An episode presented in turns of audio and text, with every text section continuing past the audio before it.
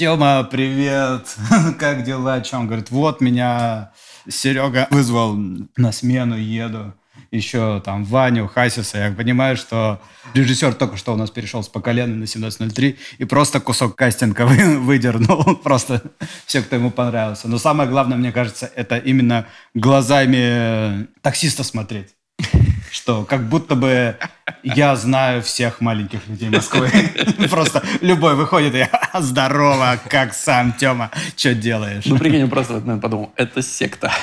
Все люди меньше метра шестидесяти, все знакомы между собой. А я реально всех знаю, вот кто ближе к метру, потому что у меня были долгие кастинги, и я со всеми познакомился. А я просто думал, вы все тусуетесь в детском отделе Зары.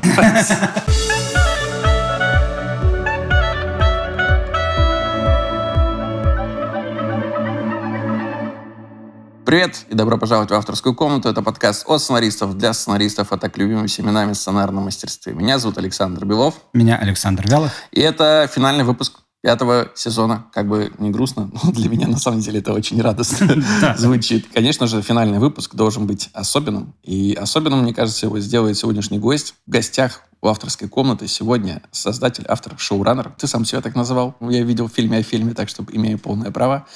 Лучшего сериала 2022 года, по мнению кинокритиков. Конечно же, речь идет о 17.03 и о Денисе Артамонове. Привет, Денис. Привет, привет. О чем будем говорить? Собственно, будем говорить о метафизике, о Линче, о 17.03, немного о тебе и немного еще о чем-нибудь. Ну и о сценарном мастерстве, о чем мы здесь еще можем разговаривать.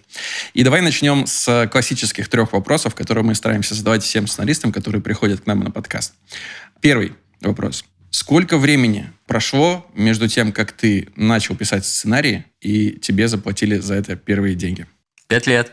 Пять лет. Ну, неплохо. У нас были люди, которые и по 8, и по 10. Ну, вообще я писал еще в школе романы. За них мне тоже никто не платил. Так что все 15, наверное, получилось. Ну, ты надеялся вот в тот момент, когда ты начинал писать школьные романы, что кто-нибудь за них, да, принесет тебе кучу денег. Что однажды, да, можно будет разбогатеть. А почему ты начал писать школьные романы? Ну, то есть, что тебя вдохновило? Джан Роулинг, Ник Пюрмов? Я читал Роберта Льюиса Стивенсона, Жюля Верна, детские детективы Аннет Блайтон.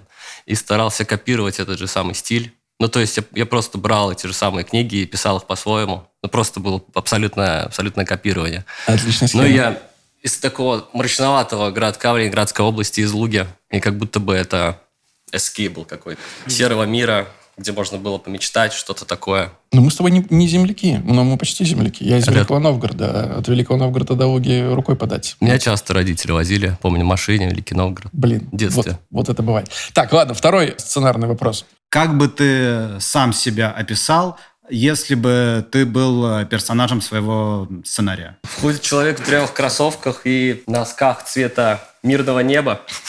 Не знаю, какие-то, какой-то цвет бирюзовый. Я пытался сыграть а, героя, вообще писал вот эту роль, которую играл Артем Бобцов. Я писал ее для себя. О. Опа. А потом, когда Сережа Сенцов предложил такое каст-решение, я подумал, как я могу с этим конкурировать? Но ты вообще в описании персонажей, когда вписываешь их в сценарий, ты чему уделяешь больше внимания? Внешним атрибутам или каким-то характерным чертам, которые помогут читателю понять? Наверное, внешним, потому что зачем про внутренний мир что-то рассказывать? Все равно человек будет раскрываться через диалог или там какой-то что-то, ну, что-то делает руками или что-то, как я сейчас там что-то показываю. Ну, в общем, то, что можно увидеть, ну, в общем, кинематографическим языком стараюсь. Mm-hmm. Или ты имеешь в виду то, что описывать прям характер кто-то описывает характер, кто-то описывает параметры именно физические. Кто-то пытается через одежду. Высокий, низкий, лысый. Да-да, вот эта классическая Колина история, которую он коллекционирует. Что попытка сценаристов описать характер девушки через ее грудь. Да, речь о Коле Куликове, конечно, идет. Когда ты решил, что стать сценаристом – это хорошая идея? И когда ты понял, что это не так? У нас с друзьями был бар.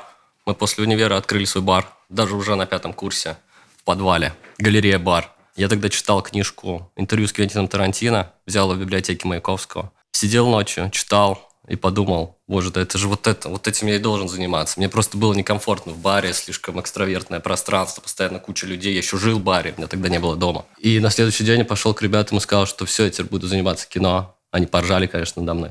Это какой был год? 2009.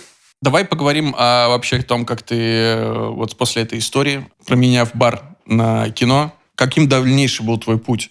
Просто в одном из интервью я слышал, возможно, сейчас точно цитату не, не воспроизведу, но общий смысл ее был таков, что Денис Артамонов, самородок, который пришел и сразу раскрылся. Я, по-моему, даже в твоем инстаграме видел сторис, как ты отреагировал на эту цитату. Кто это был, кстати? Это, это Нелли Иралова, продюсер 1703, рассказывала. Она просто агентство Stardust. Это она создала агентство Stardust. И я пришел в Stardust а, в 2015 году, но я просто рассылал свой сценарий всем подряд в продакшн, и вот и один из этих сценариев попал в Stardust. Действительно ли ты самородок? Или все увидели только вершину айсберга? Ну, я нигде не учился. Два месяца в школе Cinemotion была такая школа. И там нас научили совершенно волшебному инструменту и неограмме, если знаете, что это такое. Нет, расскажи. Нет. Ух. Мне кажется, я сейчас, сейчас буду врать. Да ничего Ну, страшного. общ- общими словами хотя бы. Типология личности на основе Юнга, 9 типов для создания правдоподобных каких-то характеров. Мне кажется, это совершенно волшебный инструмент, который недооцениваемый сценаристами. Почему-то о нем мало кто знает. И к нам приехала прекрасная Вера Попонова, преподаватель из, э, из Лос-Анджелеса, и рассказала, что вот э, в Голливуде только так и пишут по энеограмме. Что сериал «Друзья» писали по энеограмме, что «Умница Уилл Хантинг» писали по энеограмме. Вот, и там первый тип, второй тип, единички, двоечки, троечки. Я как-то... Я отнесся сразу к этому очень серьезно, и уже четы- ну, сколько лет уже прошло с тех пор. 12 лет прошло, это почти как стало. Когда ты смотришь на человека, просто видишь какие-то определенные черты характера в нем, а сразу понимаешь, а, это семерочка, и ты можешь сразу построить проекцию, что он будет делать, как он будет себя вести. Ну, короче, это всегда работает. Он просто всегда работает. И это единственное, чему меня научили в киношколе. И дали книжку Роберта Макки. Вот. И, собственно, и все. И мы ушли после этого из киношколы с другом и начали сами снимать кино. Сами снимать. Ну, я был режиссером, у нас было 10 тысяч долларов, а оператор, а, сын Петра Мамонова, Ваня Мамонов. А, он тогда снял «Шапито-шоу». Ну, короче, это был любительский кинематограф. Ужасно совершенно все получилось, как мне кажется. Ну, кроме, может быть, операторской работы. И там и один из актеров, Сергей Кашонин, он тогда играл «Убой насилия», он тоже неплохо сыграл. Но в целом это был такой Как это А, называлось? бендер кровь. Бендер кровь? Да, там частный детектив бродил по ночной Москве. Ну, в общем, это похоже, на самом деле, то, что в 17.03 потом навязчивые идеи эти, нуаровые. И человек, который играл этого частного детектива, после съемок 17.03 он выпал из окна под солями, умер. Ничего себе. Как-то как будто бы он довел до конца это все, и странная история получилась. Да. Это физика. Без нее никуда. Так, тогда вопрос. Гоша Кусенко, это что по не энеограмме? Какая цифра? Гоша Семерочка, Семерочка. который играет восьмерочку. Но у него есть связь с восьмерочкой, он чувствует эту напористость этого. Но сам он семерочка очень такой, любвеобильный, живиальный. Подожди, меня очень интересует, кто мог дать 10 тысяч долларов на вот такое кино? Ты пропустил, у них был бар. А друг мой, Саша Лукин, он был коммерческим директором в Заре. Он хотел как-то заниматься, как- как-то попасть в кино, в творчество, в музыку. Вот. И он увидел во мне какой-то потенциал. Прочитал сценарий, нуар, супер, давай снимать. У меня здесь тысяч, да он занимал там деньги. Ты вернул ему? Нет. А он доволен тем, что получилось? Но это было классное приключение. Справедливо. Но после этого я написал для него еще один сценарий. Он меня просто заказал как-то. Сказал, мне, мне не хватало денег, он хотел мне помочь. Он говорит, просто напиши для меня одну историю, которую я хочу, интервью. Мы до сих пор сейчас возимся с этим сценарием. Сколько Уже, лет? уже, уже 7 лет, наверное. Но я, я- это его инициатива, он хочет что-то, он хочет снять. Но тем не менее, все эти э, приключения привели тебя в конечном итоге в агентство Stardust. Да. Что за сценарий был? Что ты прислал? Назывался «Вечно воздушное суфле». Там 17-летняя девчонка. У меня в голове была Вайнона Райдер из «Ночи на земле», жую- жующая жвачку. Только ей было 17 в моем сценарии. Она возвращается из Франции в Москву на два дня раньше, и у нее приключения в Москве, где она живет сама по себе, не говорит родителям, что она при- приехала, и блуждает и по Москве, и встречается со всеми мужчинами, с которыми у нее были какие-то... Что-то было. Причем ей 17 лет, и поэтому этих мужчин очень мало. Это мальчики, мужчины. Ну, в общем, ищут любовь. Решила, что она готова к любви. Но в итоге она, оказывается, не готова к любви. Вот, но э, я копировал все элементы, брал из «Над пропастью воржи». О, блин, Я шикарно. фанат, фанат этой книжки просто. Мне кажется, Одна из лучших вообще, что, что люди сделали, мне кажется, в литературе, по крайней мере, точно. Хорошо. Ты оказался в агентстве Stardust. Что дальше? Дальше я 4 года писал пилоты, заявки, синопсисы. Там около 50 проектов было написано с которыми так ничего не случилось. Когда же случилась первая экранизация? Можно сказать, это секрет семейной жизни? Или что-то еще 03 был быстрее. На, на секрет семейной жизни быстрее вышли. Я расскажу историю. Когда выходил то ли трейлер, то ли первая серия, в одном из телеграм-каналов появился пост об э, сериале. То ли критический, то ли слегка критический. Но вдруг в комменты пришел человек и сказал, что вы знаете, это писал я, но там от, от моего сериала вообще ничего не осталось. И я подумал, это было сколько, два-три года назад. Я подумал, блин, вот оно произошло. Авторы начали общаться непосредственно со зрителями. Как же это кайфово. Там действительно... это был ты. Да, это был я. Мне было стыдно просто. Мне кажется, я очень горжусь этим сценарием. Мне кажется, там очень многое получилось. И я просто потом знаю какие-то инсайдерские истории. Я потом познакомился с некоторыми людьми, которые были на съемочной площадке, которые мне рассказывали, как это все делалось. Я понял, почему это все так получилось. Ну, в общем... Я ни, никак не добрался до этого сценария, но я помню разговоры. То есть он вот так параллельно шел. Я помню, все говорили, классный сценарий, классный сценарий. Вот бы купить, вот бы купить потом прошли съемки, потом начали смотреть первые монтажи, и все говорили, твою ж мать, господи. Я тогда подошел к Сергею Сенцову, режиссеру 1703, и сказал, боже, храни Сережу. Спасибо, что ты есть. Но ты написал э, сценарий пилотной серии или всего сериала «Секрет семейной жизни»? Пилот и посерийный синопсис достаточно подробный. Что удалось, на твой взгляд? А Алена Михайлова удалась. Мне кажется, она прям супер попала на своем месте. Что чувствует автор, когда вот э, то, что Нет. ты создавал, вдруг э, превращается в совсем в другую материю, в другую энергию, которая тебе, может, э, категорически не нравится, но к которой ты, тем не менее, имеешь отношение? Как будто насилует твоего ребенка. У меня нет детей, поэтому я могу такие легко фразы выдавать. Но это именно такое ощущение, что просто взяли что-то из меня и просто изнасиловали это.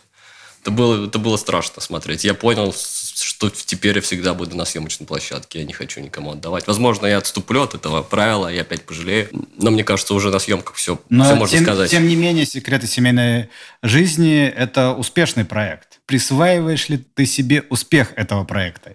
Ну, мне кажется, вот тот запал, с которым я это писал, то есть весь успех его от э, тебя, да, а, я правда так считаю. То, куда он не долетел. Он, мог, он мог быть абсолютно выдающимся это сериалом. Это все не из-за тебя. Я, я слышал, что его купили израильтяне.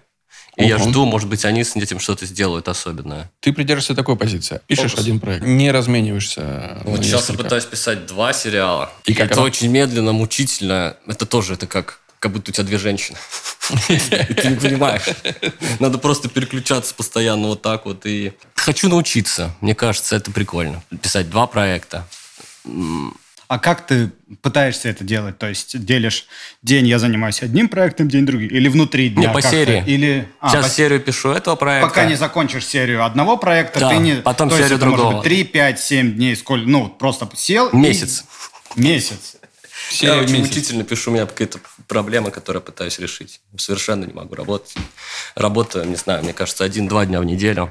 И пять дней просто я говорю себе, сейчас я начну работать, сейчас я начну работать. Когда к вечеру уже начинаю рассказывать себе историю завтра, завтра с утра я просыпаюсь, начинаю работать, завтра с утра просыпаюсь и понимаю, что что-то не то, хочется что-то ютубчик, куда-то пойти. Ну, в общем, начинаешь выдумывать просто сознание, придумывать тебе какие-то способы. Ну, в общем, какая-то честно, просто катастрофическая ситуация для моих продюсеров, потому что я им обещаю, что я пришлю, в итоге не присылаю. Как же это знакомо? Ну, ты не очень удобный автор, получается. Мне кажется, ужасный просто. Я, и ты постоянно врешь. Ну, ты, типа, ты не хочешь врать, ты думаешь, что сейчас я все сделаю, но у тебя не получается просто, не получается. Причем, мне кажется, э, Пушкин очень красиво сказал, что вдохновение – это умение заставить себя работать. Костя? Костя, да. Сережа также шутит, наш режиссер. Извините. Когда я что-то Пушкина что-нибудь скажу, он говорит, Костя, Костя прекрасный. Но ты соло-автор. Ты не работаешь в команде? Получается, ни разу не работал еще. Но вместе с режиссером, мне кажется, в этом есть какое-то соавторство. Просто он не пишет, мы что-то вместе можем обсудить какую-то сцену, причем прям в день съемок. Все переделать, переписать, давай сделаем так, так. А продюсеры? Можно ли их назвать твоими соавторами? Как выстраивается работа? Ты работал с э, Валерой и Женей Никишовым Федоровичем. Кто еще? Нелли, пострадал с э, автором. Нелли Иралова, Маша Шухнина. Как вот в этом выстраиваются отношения? Ну, кроме того, что ты говоришь, я завтра пришлю. Или, И не присылаешь. И, не присылаешь. Ну, иногда приходится ударять WhatsApp. Меня просто не нервировали. Они начинают находить меня в Телеграме. Мне каждый раз так стыдно. Мне каждый раз очень стыдно. Не, сейчас не про, э, скорее не про докапывание, да, со стороны продюсеров, когда ты пришлешь материал, а именно про разделение сотворчества. Все равно же какой-то момент ты присылаешь сценарий, и тебе что-то говорят, какая-то обратная связь. Обычно говорят, что все хорошо, идем дальше. Господи, что ж ты за Потрясающе. человек. Но в конце, когда, наконец, мы доходим до самого конца, вот на первом сезоне 17.03, что было, дошли до самого конца и поняли, что ну, они, у, у каждого было много мнений, что здесь не получилось, что получилось. Я всех выслушал и исчез снова. И вернулся с новым драфтом, который уже всем понравился. Ну, так, такое соавторство. Не то, что мы... Ну, то есть ты слушаешь, деталь- по сути, детальки не обсуждаем, а, да, мысли дру- других людей и пытаешься понять, э, что это значит и что нужно поправить в своем сценарии. Ну, и, и нужно ли понимать, что это значит вообще? А, бывает просто бессмысленность. Может быть, дело вообще в другом. Они говорят про одно, а на самом деле про проблема с другой стороны решается. Ну, в общем, начинаешь понимать. Потому что обычно, если что-то говорят, мне кажется, я работаю с достаточно профессиональными людьми, обычно значит, что-то действительно не так. Давай перейдем к 17.03. Но меня хотели, меня хотели постоянно, чтобы это не была история, где типа, двое людей. Для меня это было двое людей разговаривают ночью в машине. Вот я хотел, чтобы весь сценарий был таким. Они постоянно пытались добавить туда драматургию, чтобы что-то происходило. А я постоянно вот придерживался. Ну, в общем, где-то посередине мы встретились. Лучший сериал 2022 года по версии кинокритиков. Можно, можно историю рассказать про это? Конечно. Кузьма Сапрыкин рассказывал, как он идет и встречает Сашу Буртич. И они идут вместе, ну, они обсуждают, какие проекты, что они сделали. Кузьма говорит, что он снялся в 17.03. А Саша такая, да, я слышала, не смотрела. Кузьма такой, ну, вообще, это лучший сериал года. Саша Борч останавливается и спрашивает, Кузьма, это кто тебе это рассказал? Твоя мама? И Кузьма мне жалуется, почему никто не знает, что это лучший сериал года? Ну, это, кстати, удивительно, то, что мы сегодня обсуждали. Это лучший сериал года, по мнению кинокритиков. Но при этом, если ты зайдешь на кинопоиск, ты не найдешь там ни одной рецензии кинокритика. Мгм. На кинопоиске рецензии делятся на зрительские и на обозревательские в каких-нибудь изданиях. И там их нет. Я не знаю, почему. Это для меня... Вообще их достаточно много вопрос. было рецензий на 17.03, там, не знаю, штук 50, мне кажется, прочитал рецензий на всяких СМИ. Доволен? Да, некоторые прям дип, Глубоко залезли. глубоко. И что больше всего цепануло тогда? Сразу. Где? Ну, в рецензиях что-то же есть, что-то же скребет по сердцу. Да я вот сейчас читаю по сезону, который у нас прям выходит, и в целом все хорошо, но иногда там какие-то проскальзывают э, вещи, которые такие, да блин, дорогой мой кинокритик. Не, ну есть люди, которые просто не, не поняли, и значит им все не понравилось, и они полностью критикуют. Там э, на фильм.ру какая-то рецензия называется «Совершенно несобранный горе-нуар с Гошей Куценко». Я читаю. ну, я, чё- я- ну, подожди, я сейчас выступлю адвокатом этой рецензии. Она называется по-другому. Она называется «Фактурный», но Да, не собранный да. неонуар. Да. Ну, Но не фактурный. так плохо. Фактурный, по крайней мере. Что-то мы там пофактурили. Стены. Ну, про несобранность мы еще с тобой сегодня поговорим. Я в- наткнулся в фильме о фильме на историю про запах женщины. Саш, ты знаешь фильм «Запах женщины»? Да, С конечно. Аль Пачино. Да. История звучит так, что в заявке ты, как автор, указывал, что для тебя эта история в духе запаха женщины. Какая Связь между этим. тем, что получилось Ну, по-моему, связь прямая, она просто очевидна. Старый больной человек и молодой студент. Старый учит молодого, молодой учит старого. Собственно, идея была изначально такая. Но в итоге так получилось, в силу каких-то причин, что они не так уж много чему друг друга научили. И каждый остался при себе. Особенно в финале это забавно выглядит. Как Коша, Коша куда-то там уехал в закат, точнее в рассвет. Кузьма просто проснулся и как разошлись, не, как, не, не закончили. Что хотели, что встретились. Да, мы сами поржали. Ну, вот такие они. Не сошлись. Не- Нечего им друг, друг друга научить. Пока что.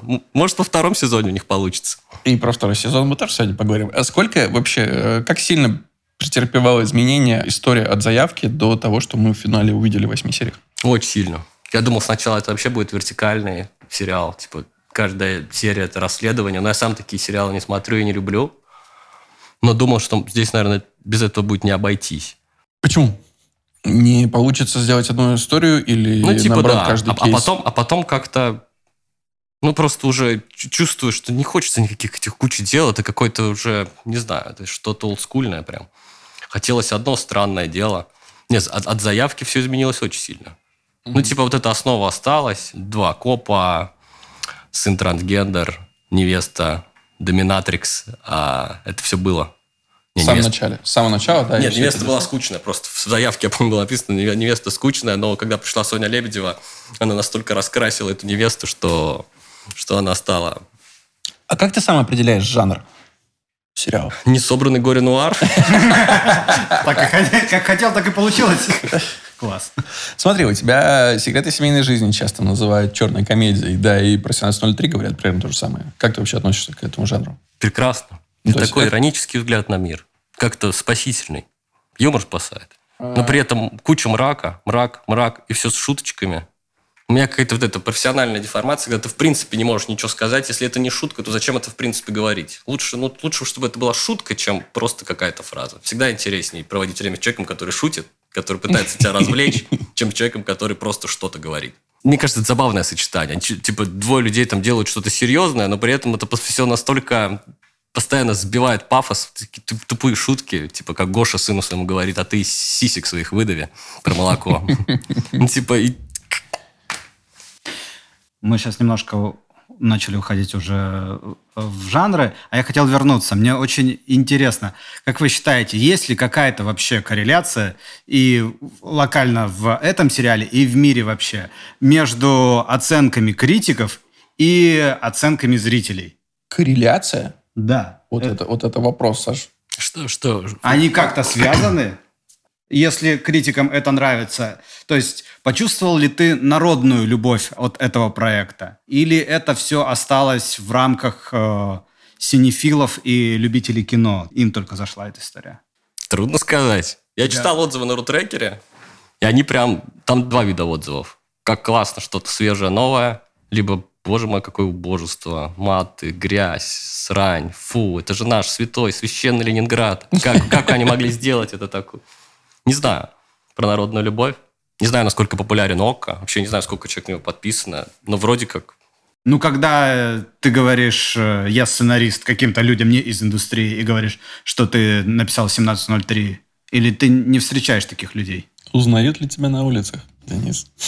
знают люди 1703. Сейчас вспоминаю какие-то истории. Ты пока вспоминай, раз Саш ты задал вопрос нам обоим. Мне кажется, что... Ну, естественно, корреляция есть, просто она не сильная. Ну, то есть, точно, какая-то часть людей иногда приходит посмотреть то или иное кино или сериал, потому что они прочитали о нем какой-то интересный отзыв. А, нельзя сказать, что критики там могут качественно повлиять на количество зрителей, но что-то точно могут привести. Мне кажется, все равно есть вот это вот разделение. Ну, и оно вполне себе нормальное, потому что же зритель оценивает очень просто, понравилось, не понравилось. Э, Понравится большему числу людей, конечно, чуть более сложная задача, чем какой-то части аудитории. А индустриальная, ну, у них другие запросы чаще всего, поскольку они варятся... Критики, мне кажется, вот они как раз пытаются высказать мнение индустрии о том или ином проекте. Людей, которые погружены вообще в э, процесс создания. Не то, чтобы это были два мира не взаимосвязанные. Не, ну критики те же самые зрители. В любом случае. Просто более насмотренные. Да. Ты вспомнил? Не. Ну, на- народной любви, я думаю, что нет, не прочувствовал. А хочется? Вот какой вопрос. Ну, я думаю, 17.03 она не нужна. Мы назвали это маленький андеграундный сериал. А я не про него, не про сериал, я про тебя, как автора. Хочется написать... э, Хочется, конечно. Супер ответ. А Кому не хочется. Был у нас, э, помнится, в каком-то из выпусков спорный вопрос. Я э, высказал мысль, что каждому автору хочется, чтобы его произведение увидело и поняло как э, можно больше людей. Да.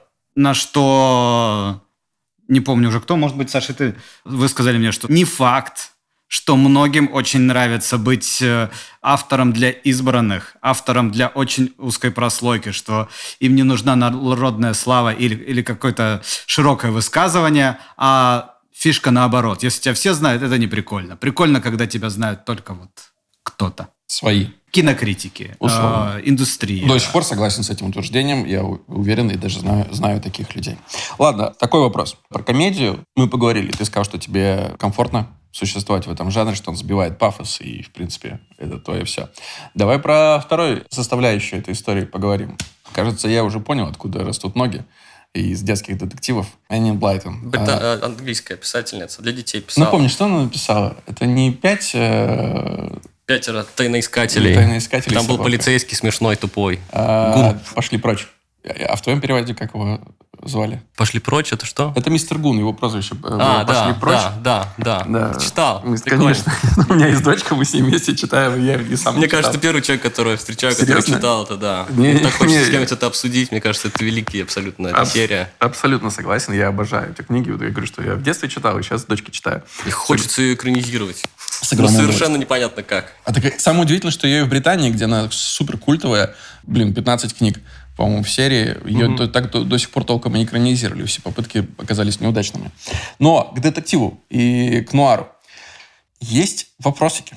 Мгм. Когда у меня один из моих знакомых авторов узнал, что ты сегодня придешь на подкаст, он попросил задать э, вопрос по поводу концовки. Потому что больше всего как будто бы вопросов возникает именно к ней. Есть детективная линия, которая проходит связующим сюжетом через все серии. И заканчивается она не то чтобы удовлетворительно для зрителя. По сути, то ли это задел на второй сезон, мы сейчас не будем все спойлеры рассказывать, если кто-то еще из наших слушателей не смотрел сериал, они смогут посмотреть и сформировать собственное мнение относительно концовки. Ну вот есть такой запрос, и он не единственный. Я точно слышал, что, блин, вот все хорошо, но последняя серия как будто бы не удовлетворила до конца. Да, рейтинги упали резко Да? на кинопоиске после, после когда восьмая серия вышла. Но я, насколько я понял, опять же, из э, фильма о фильме и каких-то э, интервью, которые читал, была другая концовка. Мгм. Гораздо более э, как будто конкретная, э, Мгм. с завершением детективной линии. Почему? Что? Как? Объясни, Ну, пожалуйста. там был старый 104-летний НКВДшник, который ел тела девушек, и поэтому жил вечно. И вот этот вот э, следак Черкасов, которого играет Игорь Грабузов, это его сын. И вот он вырос в семье людоедов, и он сам людоед. Вот, и они жили в таком замке на холме среди этого живописи сталинского периода. Вот, и в конце, да, Гоша Вадик приходили к нему, пробирались, и там, ну, короче, там был, да, старый НКВДшник-людоед, что мне кажется, Очень интересная метафора. Интересная метафора, да. Ну, в общем, решили мы пойти другим путем. А почему? Но это даже не цензурно, просто не получилось закончить все остальные линии. Они просто не получались. Совершенно не получались. А кто был инициатором этого решения? Это ты от тебя пришло? Не, Никишов это- Федорович, Никишев Женя с Федорович. Валерой. Они, А- они прямо категорически не приняли восьмую серию. Насколько было тяжело вот согласиться внутренне и отправиться на переписывание? Не было выбора. Мы уже запустились со съемками, они обещали остановить, остановить съемки, нужно было что-то переписывать, и мне дали в помощь сценариста Наргиз. И мы вместе с ней сидели, придумывали, что можно из этого выжить. Мне было... Я сопротивлялся, потому что. Ну, все же уже придумано. Может быть, не идеально, но как-то там все-таки что-то там получилось. Вот, и мы вместе что-то придумали. Потом все это переделывалось еще десятки раз. Петр Первый появился в самом-самом конце. Уже, там, не знаю, за две недели до съемок этой сцены. По-моему, это вообще ассистент по актерам предложил, что у нее просто есть Петр Первый. Она сказала, что настоящий Петр Первый, вот он там гуляет, который фотографируется с людьми. Мне очень нравится этот финал. Мне кажется, она не получилась в чем-то восьмая серия, но вот именно там финальные 12 минут, они получились классными. А тут Вот только так и могло закончиться 17 минут. Просто, если бы это было более конкретным, наверное, это было бы скучнее. Дельфины были изначально в версии концовки или они появились вот в процессе переписывания? В процессе переписывания. Ну, как-то хотелось связать там Шарлот с его дельфинчиками. Очень классно получилось. А мне просто интересно было, просто много этого я в свое время читал, и понятно, что э, это только вершина айсберга, но герой-стендапер, все это, не знаю, на волне успеха Мисс Мейзел, насколько это... То есть это для тебя был инструмент показать, э, что творится в голове у героя Сапрыкина, или это что-то другое? Не, как-то пришел в 17.03 в бар, в котором, кстати, вчера был, случайным образом оказался. И в 17.03 был стендап. И мне хотелось, ну, типа, в 17.03 вот связать этот ментовской мир и современный мир с, э, со стендаперами, трансгендерами, вот как-то максимально насытить его современностью. И тогда не было вообще сериалов про стендап, кроме «Удивительной мисс Мейзел». В России не было ничего про стендап. Но пока мы писали, очень долго писали, несколько лет писали, то вышло уже не, несколько сериалов про стендап, и я решил это максимально спрятать, и все, про стендап. Когда вышел стендопер, ты не подумал, что надо отказаться от этой идеи? Подумал. И? Но было слишком поздно. Но было поздно, не хотелось переписывать? Да нет, ну что уже, там уже было все написано, и мы, мы просто ржали над этим трейлером. Я не смотрел фильм. Стендопер. Смешное слово. Это смешно про это Данил Поперечный рассказывал. Что, типа, у чуваков появилось а, слово стендопер. И... И слово разогнали. И, и, и они решили, да, сделать это фильм. Как-то странно. Вот то, что я слышу, и то, что я читал или слышал раньше, уживаются в одном человеке. Ты говоришь, что тебе очень трудно, иногда даже болезненно переписывать что-то, что ты уже написал, потому что, ну вот же, оно все есть, я не хочу э, его переделывать. Но при этом я очень много слышал о том, что ты в процессе съемок постоянно все переписываешь. Что Сапрыкин даже говорил, что зачем учить текст, угу. если Денис завтра принесет новый, какой в этом смысл? Не, ну как прик- прикольно переписывать, когда уже все есть, все есть, и это уже какой-то фан. Это не обязательно переписывать. Ты на съемках садишься, а хочется же все как можно лучше сделать. И как-то это уже просто забавно. Потому что писать первый драфт – это всегда отвратительная абсолютно работа. Неприятная. Просто это вот постоянно ты встречаешься со своей собственной ограниченностью, бездарностью, глупостью. И, и каждый раз, боже мой, а навесить какие-то бантики сверху уже это ну, весело да. и прикольно, ну, да? типа какую-то тупую шутку придумать, и как-то это все уже гораздо как-то легче идет. Да, бантики навесить. Ну, то есть переписывание в данном случае не перепридумать всю сцену по-другому целиком, а просто где-то что-то ну, да, что-то там. Докрутить, дожать. Угу. Тогда все уживается обратно. Очень много сравнивают сериал с э, творчеством Линча. Как ты вообще к этому относишься? Да хорошо. Прекрасно. Любишь Дэвида? Да, но я не думал, когда писал, что это у нас Линч. Совершенно не думал. Как спрашивали в чате из Подольска, любишь абсурд? Любишь абсурд? Люблю абсурд. Ну вот смотри, у меня, э, когда я смотрел, я, во-первых, дико кайфовал, даже от восьмой серии. Наверное, какое-то у меня э, неудовлетворение, какое участие зрителей осталось от того, что все равно, когда ты следишь за детективной линией, хочется, чтобы она как-то ну, закончилась. Ну, такой себе детектив, да, получился, конечно. Если судить по критериям детектива, мне кажется, прям ну, там, не да, получилось. Там есть, возникает А если это не детектив, то, что? Черная комедия. Комедия. Да. В комедии не обязателен э, детектив хороший. Если есть юмор. Но это тоже не чистая же комедия. Там столько драмы в восьмой серии. Принятие отца сына. Ну, короче, вот это все. И как будто бы это важнее, чем, чем детектив. Ну, реально, кому интересно, что там происходит? Ну, вообще, ну, многим людям. Многие люди все равно следят за сюжетом. Эркюль Пуаро. Если, действительно, если с точки зрения детектива смотреть, то там есть моменты, когда наши герои идут по какому-то пути, и он никак не влияет на дальнейший Чтобы сюжет. было просто о чем поговорить. да, Мне нравится просто, когда они разговаривают. В этом был смысл. Им нужно куда-то ехать и идти. Поэтому начинаешь придумывать, куда бы они могли поехать, куда бы они могли пойти. И, но, да, детектив, наверное, меня не очень сильно интересовал, но меня интересует этот путь так как роуд-муви такое. Просто детектив дает э, какую-то форму простую всему этому. Ну, это просто как два самурая. У них ну, да. есть только путь. У них есть только путь. В этом плане мне как раз казалось, что это очень классная действительно история, но при этом я чуть-чуть завидовал. Я честно скажу, что я завидовал, потому что мне казалось, что в этом есть какое-то читерство сценарное, что тебе вовсе не обязательно придерживаться каких-то драматургических ходов, обязательных, казалось бы, для того, чтобы удовлетворить зрителя. Потому что ты все время можешь сказать, что ну вот это такая магический реализм. Да. Ткань сна. У нас ненадежный рассказчик. В, в этом вся. Который дует. Он в самой первой сцене, он закручивает а, и рассказывает эту историю. Очень ненадежный рассказчик. Сознательно выбрали на, это, на эту роль Микси, который, в принципе, в жизни... Ой, были, были другие кандидаты, потом появился Микси, он так нам всем понравился. Такой прекрасный юноша. О, да. Я просто... С такой сложной репутацией. Я просто тоже был в баре 1703, как раз на, на одном из батлов Микси. Да? На, на, на том самом легендарном, где он показал э, часть своего тела. Ладно. Короче, при всем... Я не видел это, если что. Ты не видел это? Нет. Ты не Микси легенда, мне достаточно просто... Э, Окей. Он сам про себя так всегда говорит. Что он Ну, вообще, да, что я-то вообще в рэпе-то кое-кто. Микси прекрасен.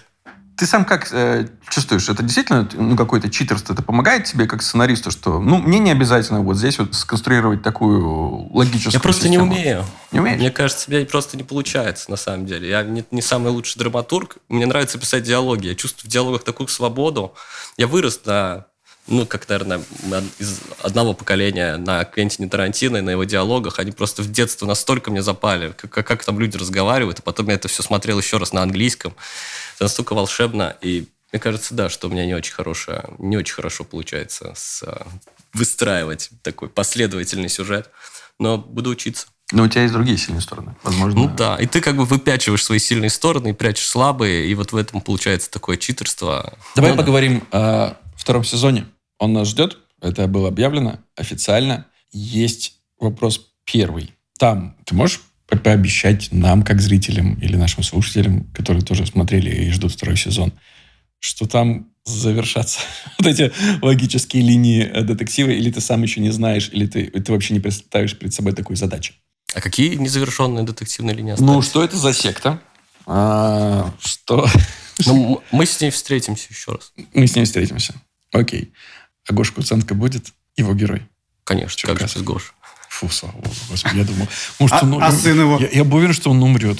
А вот здесь вот возникает второй вопрос. Да, мне очень интересно А, с точки да. зрения Ну, нового законодательства. Новое законодательство, которое, ну, точно будет жестче. С, э, вот уже, уже этой осенью вступят определенные э, законы в силу. И какую-то часть вот первого сезона они точно не пропустят. Что ты как автор планируешь с этим делать во втором? Или ты не, или ты не ориентируешься вообще на законодательство? Я пишу, как пойдет, а там пускай другие люди с этим Не, я, я ориентируюсь на законодательство, потому что я напишу, а потом придется все переписывать, и сразу, чтобы себя обезопасить от этой лишней работы. Но мне кажется, мне кажется, что я не должен об этом рассказывать. Кажется, это есть интрига. Но он будет там. Хорошо. Она. Он- она Вау. Ох. А там посмотрим. будет интересно. Можно смешную историю? Мы хотели снимать же в 17.03 в баре. Ну, чтобы это стендап была площадка 17.03. Они прочитали сценарий, сказали, что это говно, мы никогда не пустим вас. Вот. Потом, а, потом ресторатор выпустил видео про 17.03, когда он посмотрел трейлер в прямом эфире, и просто какое говно, это просто невероятно. Мне предлагали роль, ну, боже, такого говна я никогда не читал. Говно, говно, он там просто оскорбляет всяческих сценаристов, ну, вообще весь этот сценарий. И в итоге мы снимали в том же здании, в Цоколе. В общем, с другой стороны, но не в 17.03. В этом какая-то магический реализм Обрат- получился. обратная сторона. Вернулись, да, 17 вернулись к ним. Из- изнанка. Блин, прикольно. А, Денис, спасибо тебе большое. Спасибо, что пришел. Спасибо, что поговорил с нами так откровенно. Было классно. Можешь дать нашим слушателям один практический совет. Не всем слушателям, а сценаристам желательно. Вот от тебя как сценариста, нашим слушателям как сценаристам. Это совет э, сам себе я дам. Надо работать каждый день 3-4 часа, а не устраивать с работы пытку и мучения. Просто лучше каждый день работать. Ты по чуть-чуть. справляешься? Справляешься, следуешь своему совету? Это мой план на будущую жизнь. Я собираюсь начать э, жить новой жизнью. С понедельника. С 1 июня. Завтра 1 июня. Отличное время, чтобы начать. День защиты детей. Тогда здесь будет концовка. Денис, спасибо еще раз. Спасибо. Спасибо за 17.03 и за секреты. Семейной жизни. Теперь узнаете, да, как строить семейную жизнь? Да. Прощание с нашими слушателями. Ребят, мы уходим в отпуск. Э, Спасибо за то, что были с нами этот сезон. Отпуск у нас будет, как всегда, летний, съемочный, непростой, поэтому, чтобы не разрываться и не делать два дела одновременно, э, Денис вот не рекомендует э, этим заниматься, мы заканчиваем с, как обычно, на 25-м выпуске. Оставляем вас в надежные, теплые руки ребят из э, подкаста про крастинавторы. Э, Кстати, если вы еще не подписаны на них, обязательно подпишитесь. Новый сценарный подкаст от э, авторов и креативных продюсеров из «Места силы» с Сашей Носковой и Кирилла Ежова. Так что вам будет чем заняться, пока мы в отпуске. Подписывайтесь на наш подкаст на всех подкаст-площадках страны. Вы все знаете всю вот эту часть, которую мы говорим в финале. Так что просто делайте, как мы просим, пожалуйста. А самое главное, возвращайтесь не через неделю, через какое-то отдаленное время ну, может быть, не столь отдаленная, мы планируем один некий... Ладно. секретики. Хорошо, секреты. Возвращайтесь, когда э, увидите от нас информацию какую-то. Да, будет пуш, вы не пропустите. Ребят, спасибо большое, что были с нами в этом пятом сезоне. А пока, пока. Пока. Пока.